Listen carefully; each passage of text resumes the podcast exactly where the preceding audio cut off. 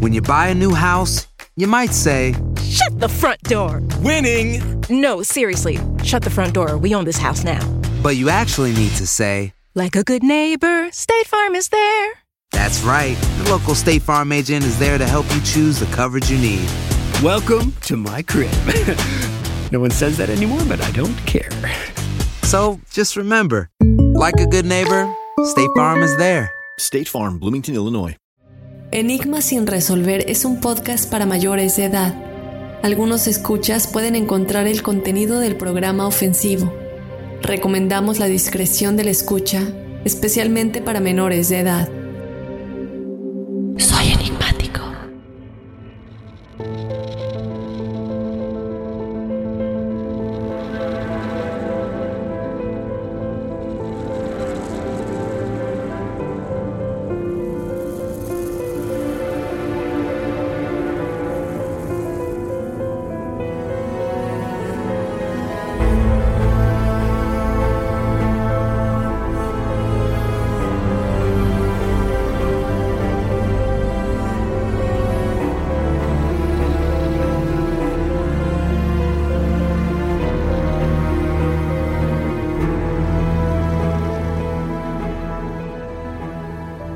En la parte norte de los Estados Unidos hay un túnel cuyos mismos cimientos están saturados con la sangre de los muchos trabajadores que murieron ahí. Desde entonces, se han informado de encuentros perturbadores con entidades espectrales tanto durante su construcción como muchos años después. El misterio se hace aún más grande cuando investigadores de lo paranormal y otros civiles han entrado al túnel para entender su misterio, y nunca más salieron ni se les ha vuelto a ver. ¿Qué secretos esconden las apariciones del túnel Hoosac?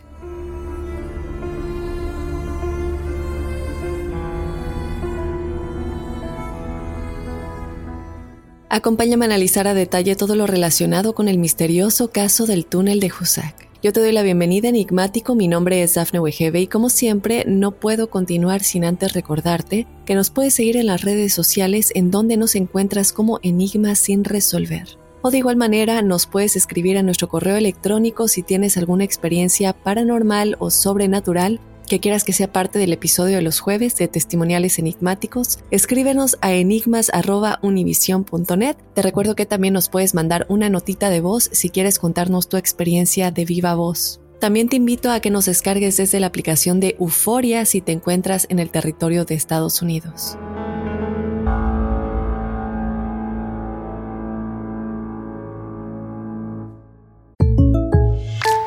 When you buy a new house, you might say, "Shut the front door!" Winning! No, seriously, shut the front door. We own this house now. But you actually need to say, "Like a good neighbor, State Farm is there." That's right. The local State Farm agent is there to help you choose the coverage you need. Welcome to my crib. No one says that anymore, but I don't care. So, just remember, like a good neighbor, State Farm is there. State Farm, Bloomington, Illinois. Aloha, mamá. Sorry por responder hasta ahora. Estuve toda la tarde con mi unidad arreglando un helicóptero Black Hawk. Hawái es increíble.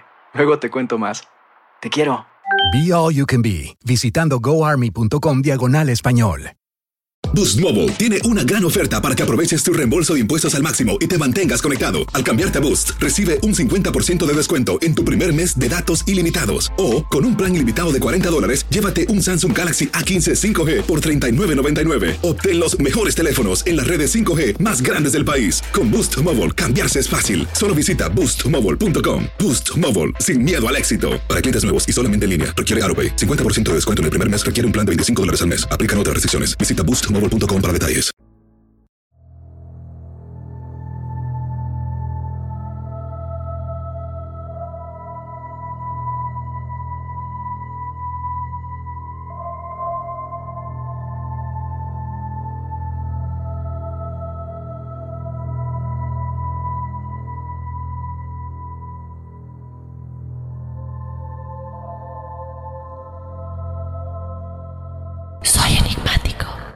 Y bueno, enigmáticos, vamos a comenzar con esta historia que la verdad es muy, muy paranormal.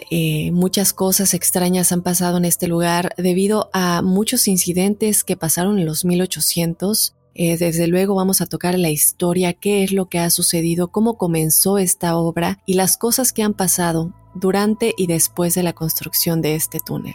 Todo comenzó a principios del siglo XIX, cuando los ingenieros ferroviarios estadounidenses trabajaron para encontrar una forma de conectar la ciudad de Boston, en el noreste del estado, con los distritos del norte del estado de Nueva York. Este realmente es que era un trabajo impresionante que requería de muchísimos recursos y de muchos hombres, desde luego, sobre todo porque estamos hablando de un tiempo en el que todavía no existían grandes maquinarias o cosas que facilitaran este tipo de trabajo, y los trabajadores normalmente tenían que hacer todo a mano, con picos, hachas y todo este tipo de cosas. Pero realmente es que esta obra iba a facilitar la necesidad de una gran variedad de subproyectos para unir con éxito las dos ciudades, que es algo que se venía buscando ya desde hace mucho tiempo.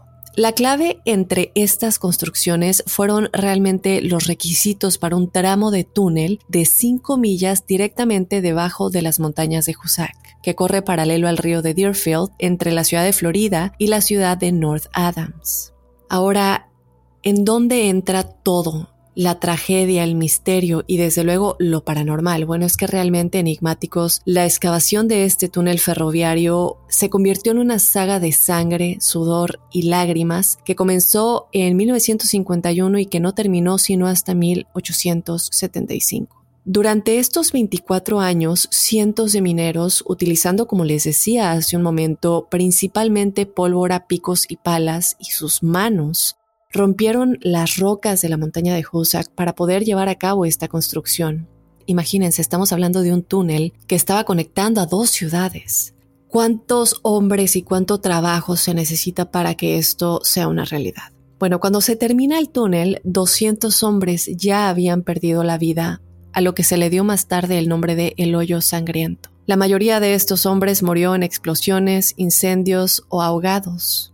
Aunque realmente es que hay varias muertes que parecen no haber sido accidentales. Y vamos a hablar de varios ejemplos, de varias experiencias de trabajadores y de otras personas que han tenido experiencias ahí y que se han dado cuenta que algunas de estas muertes posiblemente fueron a causa de algunos de los espíritus que estaban ahí y que continuaban atormentados. A lo mejor buscaban una venganza, a lo mejor buscaban que se les diera un entierro en forma. Pero la realidad de este túnel es que no solamente esconde los espíritus de almas que buscan vengarse o sacar toda la agonía y el enojo que tienen con alguien más, sino que también hay otros espíritus que han ayudado a algunos de los trabajadores. Ya les voy a contar un poco sobre eso.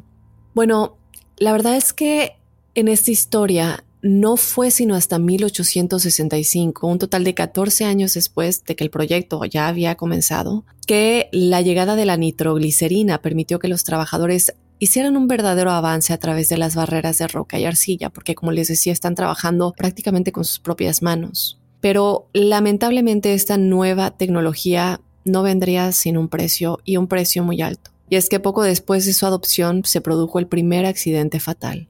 Fue la tarde del 20 de marzo que un grupo de 3 hombres estaba experimentando con un nuevo explosivo en la construcción de este túnel.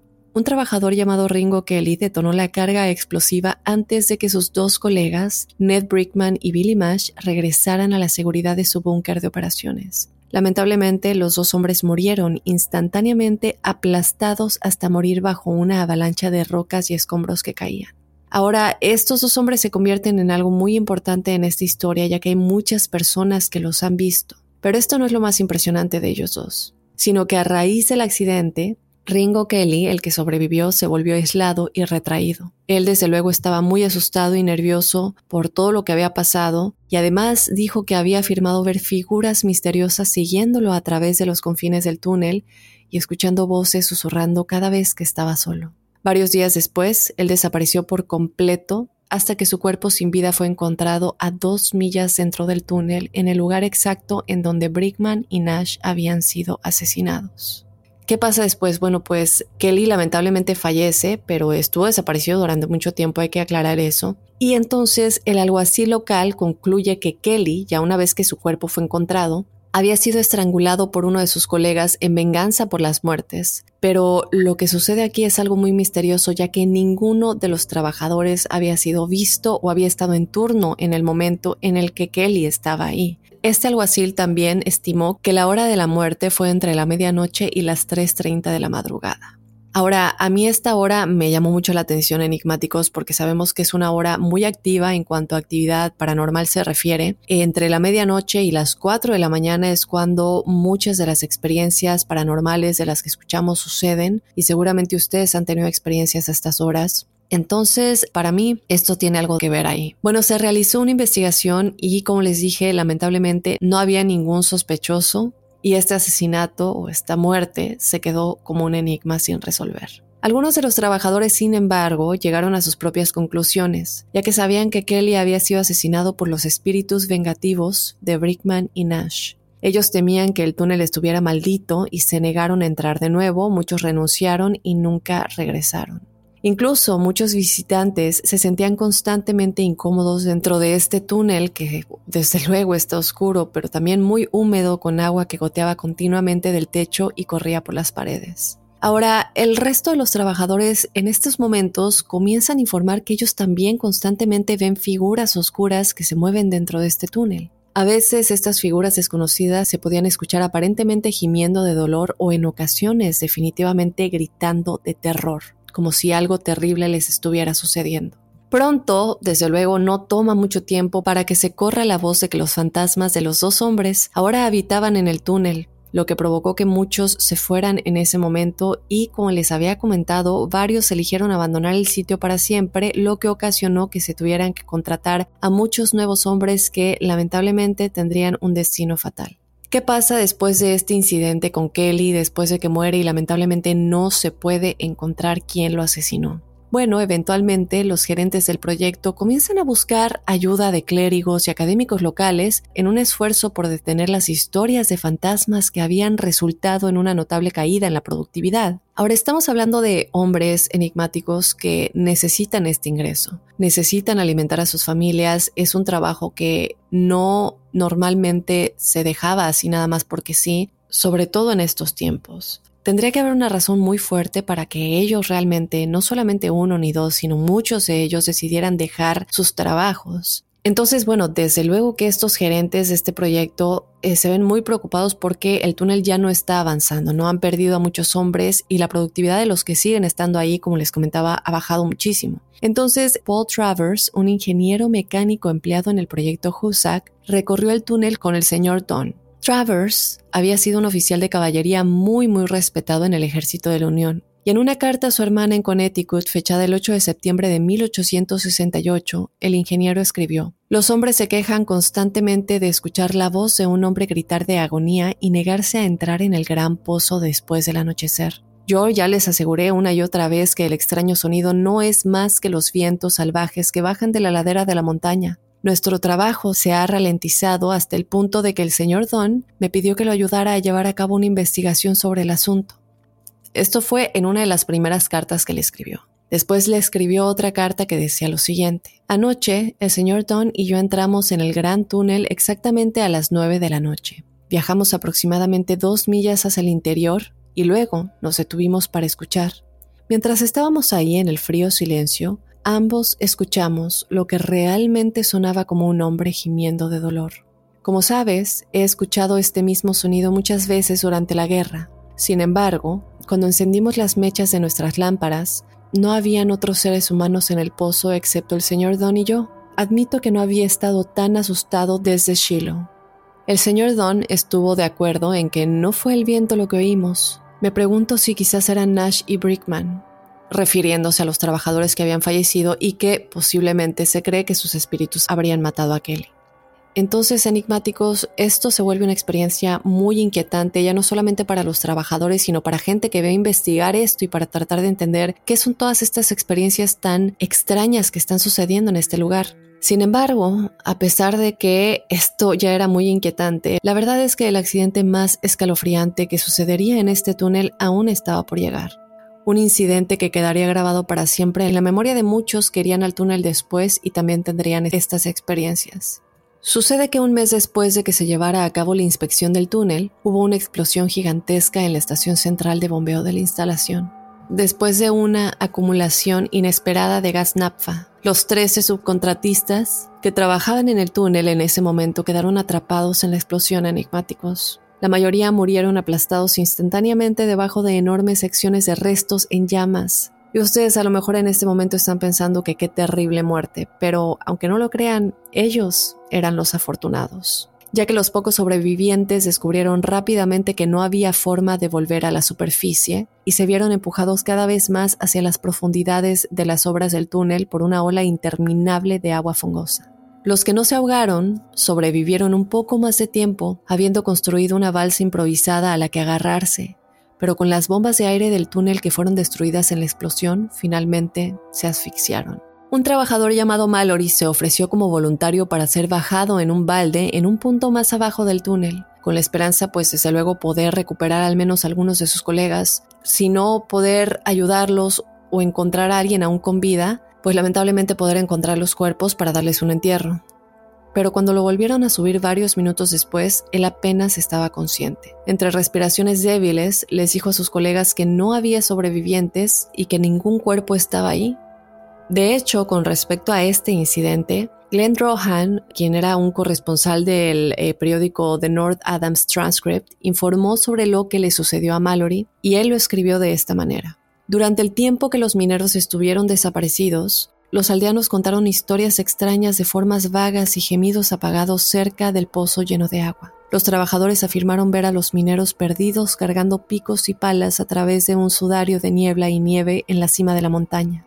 Estos, desde luego, serían sus espíritus. Él continuó diciendo, las apariciones fantasmales aparecían brevemente, luego se desvanecían sin dejar huellas en la nieve y sin dar respuesta a las llamadas de los mineros.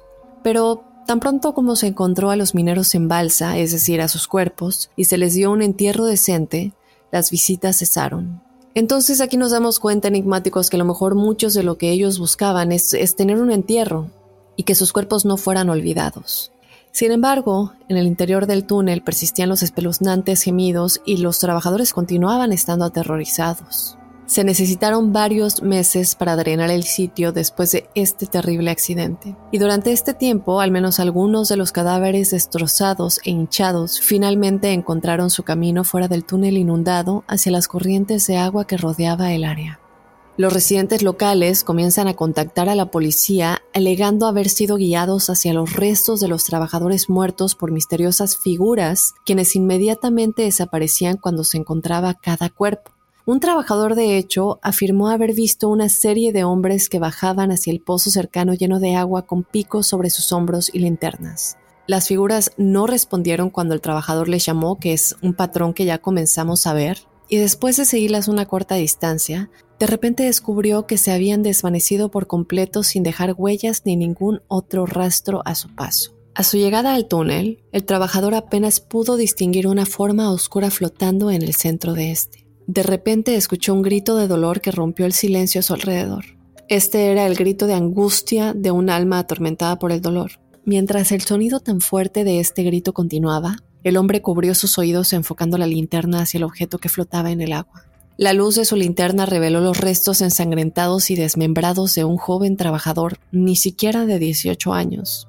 Claramente una de las víctimas del accidente del que acabamos de hablar. Tan pronto como se dio cuenta de lo que estaba mirando, el hombre se destapó los oídos, los gritos cesaron y se dio cuenta de que ya no había ningún cuerpo ahí y estaba él solo. El espíritu de este joven y su cuerpo habían desaparecido. Cuando se recuperó el último cuerpo de los 13 trabajadores muertos y se les proporcionó un entierro adecuado, de nueva cuenta los informes de figuras espectrales disminuyeron, pero los sonidos de voces incorpóreas que gemían y chillaban en las oscuras profundidades de las obras de construcción continuaron enigmáticos, lo que llevó a los propietarios a tomar medidas para entender lo que estaba ocurriendo. Fue así como, en la noche del 25 de junio de 1874, el superintendente James McKinstry llegó al lugar.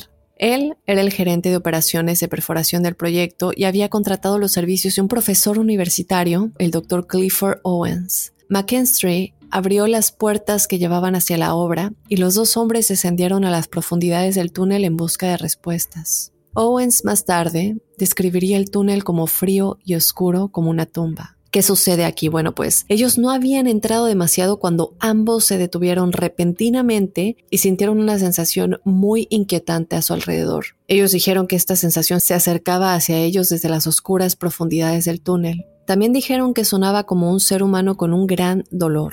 Fue entonces cuando Owens se dio cuenta de una luz tenue que avanzaba hacia ellos. Cuando la luz se acercó, Owens pudo ver que era de un color azul anormalmente diferente a todo lo que él había visto antes. Mientras más se acercaba, más parecía cambiar de forma, transformándose en una figura humanoide, pero con un espacio vacío en donde debería estar la cabeza. ¿Qué sucede? Bueno, McKinstry y Owens se encontraron conteniendo la respiración cuando la forma se detuvo directamente frente a ellos. Esta forma de pronto se dan cuenta que está flotando a unos pocos pies sobre el suelo y parecía estar analizando a McKinstry y a Owens. Ahora, yo sé que esto suena muy extraño ya que no tiene cabeza, entonces, ¿cómo es que ellos pueden sentir que los está analizando? Pero así es como lo describieron. Ellos contaron que por un momento no hubo más que un silencio frío y depresivo antes de que la aparición emitiera un gran grito de tristeza y se retirara a la oscuridad de la que emergió. El Dr. Owens escribió el siguiente relato sobre esta experiencia. Este relato apareció por primera vez en un periódico de Michigan. Él dijo lo siguiente. En la noche del 25 de junio de 1872, James McKinstry y yo entramos en la gran excavación exactamente a las 11:30 de la noche. Habíamos viajado alrededor de 2 millas completas en el pozo cuando finalmente nos detuvimos para descansar. Excepto por la tenue luz humeante proyectada por nuestras lámparas, el lugar estaba tan frío y oscuro como una tumba. James y yo nos quedamos hablando por 1 minuto o 2 y estábamos a punto de dar la vuelta cuando de repente escuché un extraño sonido de tristeza. Era como si alguien o algo estuviera sufriendo un gran dolor. Lo siguiente que vi fue una luz tenue viniendo a lo largo del túnel desde el oeste. Al principio creí que probablemente era un trabajador con una linterna. Sin embargo, a medida que la luz se acercaba, tomó un extraño color azul y apareció cambiar de forma casi a la forma de un humano. La luz parecía flotar a 1 o 2 pies por encima del suelo del túnel. En el siguiente instante, sentí como si la temperatura hubiera bajado repentinamente y un escalofrío helado recorrió mi columna vertebral. La forma sin cabeza se acercó tanto que podría haber extendido la mano y tocarla, pero estaba demasiado aterrorizado para moverme. Por lo que pareció como una eternidad, McKinstry y yo nos quedamos allí mirando boquiabiertos a la cosa sin cabeza con 2 indios de madera. La luz pareció inmóvil durante unos segundos, como si realmente nos estuviera mirando. Luego flotó hacia el extremo este del eje y se desvaneció en el aire. Soy sobre todo un realista. No soy propenso a repetir chismes y cuentos descabellados que desafían una explicación razonable. Sin embargo, en verdad no puedo negar lo que James McKinstry y yo presenciamos con nuestros propios ojos. Entonces, aquí nos damos cuenta que esta es una persona escéptica hasta cierto punto y estamos hablando del gerente de operaciones de este lugar. Él no tiene ningún interés en que estos rumores continúen, en seguir asustando a sus trabajadores. Él lo que quiere es que esto ya tenga una solución, entender de dónde vienen estos ruidos, qué es realmente lo que está sucediendo ahí. Y ese era el motivo de esta llamada expedición, por decirlo de alguna manera, porque realmente lo que ellos querían era ponerle fin a todo esto y que la obra pudiera continuar de una manera productiva. Sin embargo, cuando él ve esto y cuando él dice yo soy sobre todo un realista y que dice no soy propenso a repetir chismes o cuentos descabellados y todo esto, realmente es que él se está diciendo a sí mismo, pero es que esto es real, no puedo entender lo que acabamos de vivir, lo que realmente le da credibilidad a todo esto. Ahora, otros incidentes también indicarían que los sucesos sobrenaturales asociados con el proyecto no se limitaban simplemente al túnel en sí, ya que 3 meses después de la experiencia del Dr. Owens y James McKinstry, un cazador local llamado Frank Webster desapareció mientras estaba en el bosque no lejos del lugar de trabajo. Pasarían 3 días antes de que lo encontraran nuevamente en un estado completamente desorientado, enigmáticos, a orillas del río Deerfield. Webster afirmó que había estado cazando ciervos en el bosque cuando escuchó que alguien lo llamaba. Él había seguido las voces a través de los árboles hasta una grieta cercana en la roca de la montaña. Él se dio cuenta que había una tenue luz en la cueva y que podía ver los contornos en sombras de las figuras trabajando en la roca a su alrededor. pero estaban completamente en silencio, y que realmente no solamente ellos estaban en silencio, lo cual es completamente raro para este tipo de trabajadores que normalmente siempre están platicando mientras están trabajando, o se puede escuchar el esfuerzo que están haciendo. Pero también lo que sucedía es que no se escuchaban sus picos golpear las rocas. Él los estaba viendo cómo estaban levantando los picos y en consecuencia azotándolos contra las rocas, y no se escuchaba ningún ruido. Él encuentra esto sumamente extraño y comienza a llamarlos. Pero de nueva cuenta, y como ya hemos visto en experiencias anteriores, estos no le respondieron. El desafortunado cazador luego describió cómo su rifle de caza había sido arrebatado de sus manos por una fuerza invisible y había sido golpeado repentinamente con él hasta que perdió el conocimiento. Sus rescatadores notarían más tarde que Webster no tenía su rifle con él cuando lo encontraron, y de hecho estaba cubierto en moretones y heridas como si hubiera sido sometido a una golpiza muy violenta. Ahora, desde luego, las autoridades no creen 100% esta versión de que una fuerza invisible lo golpeó y le arrebató su rifle. Entonces comienzan las investigaciones. ¿Qué sucede? No hay huellas que seguir en el lugar que no sean las de él. No hay rastros de que alguien más hubiera estado ahí. Y las pocas personas que fueron entrevistadas, desde luego, no se convirtieron en sospechosos. Entonces nunca se encontró quién le pudo haber hecho esto a Webster, lo que obviamente él ya sabía porque él estaba 100% seguro que era una fuerza sobrenatural, un espíritu de estos trabajadores. Ahora comienza ya, se termina la construcción y el túnel comienza a funcionar en forma, ya conectando a estas dos ciudades con trenes. El primer tren pasó con éxito por el túnel de Hoosac el 9 de febrero de 1875. Para este entonces, ya más de 200 trabajadores habían perdido la vida en la sofocante oscuridad de las montañas. La eventual apertura de la línea ferroviaria significó que ahora había muchos menos informes de voces incorpóreas que emanaban del interior de la montaña. Pero los informes de unas bolas de luz terrenales que emergían de las profundidades del túnel durante las horas de oscuridad aún persistió, y también continúan ocurriendo otros eventos inquietantes hasta el día de hoy. En otoño de 1875, de hecho, un empleado de la compañía ferroviaria de Boston y Maine, llamado Harlan Mulvaney, estaba entregando un vagón cargado de madera al túnel para reemplazar algunos de los soportes de madera que se habían dañado. Otros trabajadores que ayudaban en el mantenimiento del túnel lo vieron conduciendo una carreta con caballos y entrar al túnel. Ellos lo saludaron mientras él pasaba y entraba al túnel de manera normal. Y mientras estos trabajadores prendieron sus lámparas y reunieron todas sus herramientas para seguirlo y ayudar, mientras ellos iban entrando, de repente se sorprendieron al ver que él salió a toda velocidad en su carreta, la cual se sacudía salvajemente, y que él tenía el rostro marcado por el terror, azotando furiosamente a los caballos para salir lo antes posible.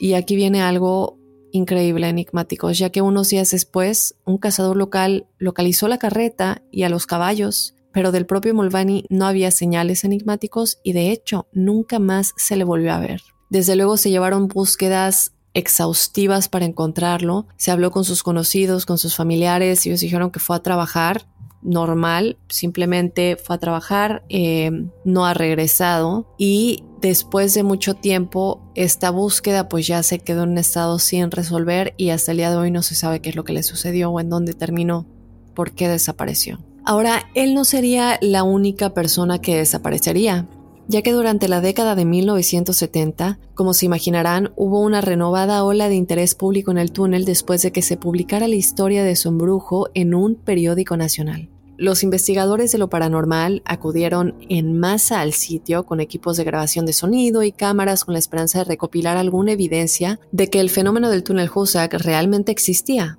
Sin embargo, uno de estos individuos era un hombre llamado Bernard Hastava, quien anunció en 1973 que él iba a caminar a lo largo del túnel para demostrar que todo el asunto era un engaño, que no había nada paranormal sucediendo ahí, que todo era un negocio y que él lo comprobaría. Entonces él comienza a adentrarse al túnel, observado por un pequeño grupo de espectadores. ¿Y qué sucede? Nunca más volvió a salir. Desde luego, y de nueva cuenta, se realizó una búsqueda exhaustiva. Un equipo de rescate estuvo realizando esta búsqueda, no solamente el día siguiente, pero muchas semanas después siguieron sus pasos, pero no encontraron pruebas que siguieran lo que podría haberle sucedido, y sus pasos de pronto se detuvieron. Es decir, sí vieron sus pasos, los siguieron, pero hubo un punto en el que estos desaparecieron por completo y ya no seguían. Entonces, ¿qué es lo que les sucedió a Enigmáticos? Hasta el día de hoy no se sabe. Posteriormente, en 1976, un investigador afirmó que una noche se había encontrado cara a cara con la figura fantasmal de un anciano vestido con un traje de minero. Este hombre aparentemente estaba iluminado a contraluz por una luz blanca brillante y caminó directamente a través de una escarpada pared de roca cuando el investigador trató de confrontar. Otra investigadora llamada Ali Almaker afirmó haber sentido una presencia cuando se aventuró a entrar al túnel. ¿Y qué es lo que sucedió? Bueno, ella fue con algunos estudiantes que ella tenía que estaban aprendiendo de ella y lo que sucedió es que ellos decidieron dejar la grabadora ahí por un rato e irse. Porque bueno, evidentemente ellos sí creen en esto. Entonces dejan la grabadora para ver si capta algo y cuando ellos regresan a recuperar la grabadora se dan cuenta que esta captó sonidos amortiguados de llanto y gemidos. Ellos no podían explicar estos sonidos ya que nadie más estaba en el túnel en el momento en el que ellos dejaron esta grabadora. Ahora, como les había dicho hace un momento, se dice que hay varios espíritus en este lugar y que muchos de ellos pues están haciendo daño, como ya nos dimos cuenta, pero les va a sorprender escuchar Enigmáticos que parecería que no todos los espíritus que habitaban dentro de este túnel eran de naturaleza malévola y algunos incluso protegían a los hombres que trabajaban ahí. ¿Qué sucede? Bueno, un empleado de ferrocarril llamado Joseph Impaco juró que los fantasmas del túnel le habían salvado la vida en dos ocasiones distintas. Una noche había estado trabajando en una curva de la vía férrea, no lejos de la entrada norte de los túneles. Él en este momento lo que estaba haciendo es que le estaba quitando hielo de las vías, que bueno, sabemos que en este lugar hay mucho frío, sobre todo en invierno.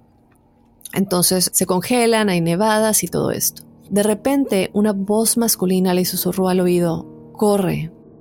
Joseph había dejado de hacer lo que estaba haciendo y miró a su alrededor, pero no veía ni una sola alma. Segundos después, Joseph sintió un violento movimiento en el pecho, como si alguien lo empujara, y cayó hacia atrás, alejándose de las vías. ¿Qué sucede? Bueno, pues segundos después, el tren número 6 pasó a toda velocidad por la curva. Aquí nos damos cuenta que sin la advertencia y el empujón que este espíritu, quien quiera que fuera, le dio, Joseph no tenía ninguna duda de que el tren lo habría matado instantáneamente. Pero esta no sería su única experiencia, Enigmáticos, ya que 6 semanas después, nuevamente él estaba trabajando por su cuenta para liberar algunos vagones de carga congelados cuando ocurrió un incidente similar. Esta vez se había esforzado por sacar las pesadas ruedas del tren de la vía helada cuando la misma voz desconocida le susurró, Joe, déjalo Joe. Instintivamente, Joseph soltó la parte de metal que estaba sosteniendo, solo para ver que ésta se sacudió y salió arrojada violentamente contra la pared del túnel por más de 11,000 voltios de electricidad. Y ustedes estarán preguntando, bueno, ¿qué es lo que sucedió? Bueno, lo que pasa es que en esta línea eléctrica en la que él estaba sobre la que conectaba con ese tren, tuvo un cortocircuito y cayó sobre las vías cercanas. Lo que significa que la madera sobre la que estaba el tren en la que él estaba trabajando estaría automáticamente perjudicado por este cortocircuito. Este espíritu le había salvado ya la vida más de una vez. Muchas cosas han sucedido en este lugar, es un enigma sin resolver hasta el día de hoy. Yo no sé si ustedes han pasado por este túnel, si lo han hecho, por favor déjenmelo saber. Yo sin duda sí quiero ir, obviamente no me voy a adentrar a caminar en el túnel yo sola.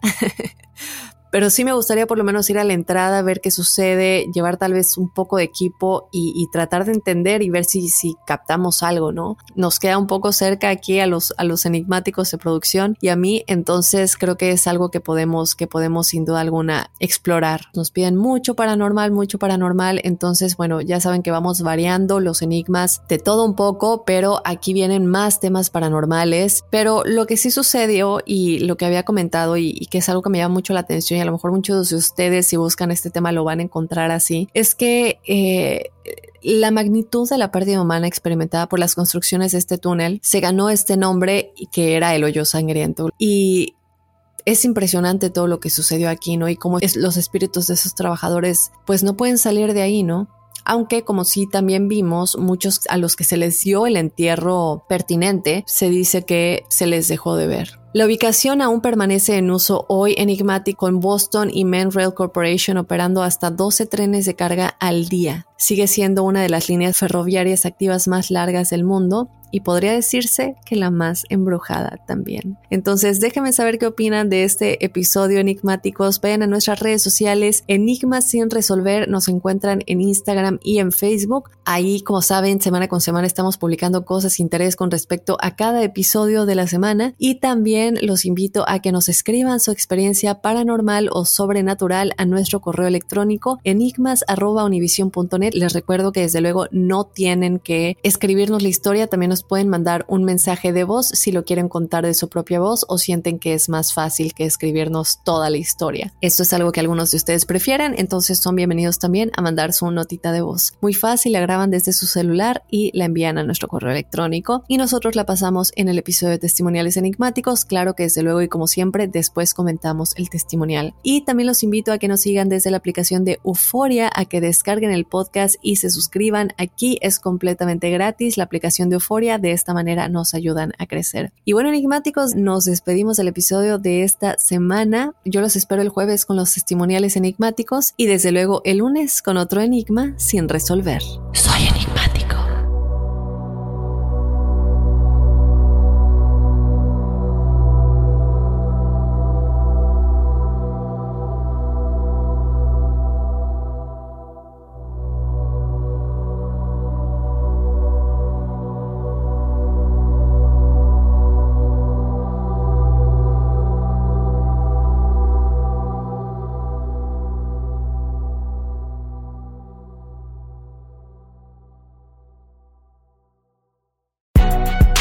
Si no sabes que el Spicy McCrispy tiene Spicy Pepper Sauce en el pan de arriba y en el pan de abajo, ¿qué sabes tú de la vida? Para, pa, pa, pa.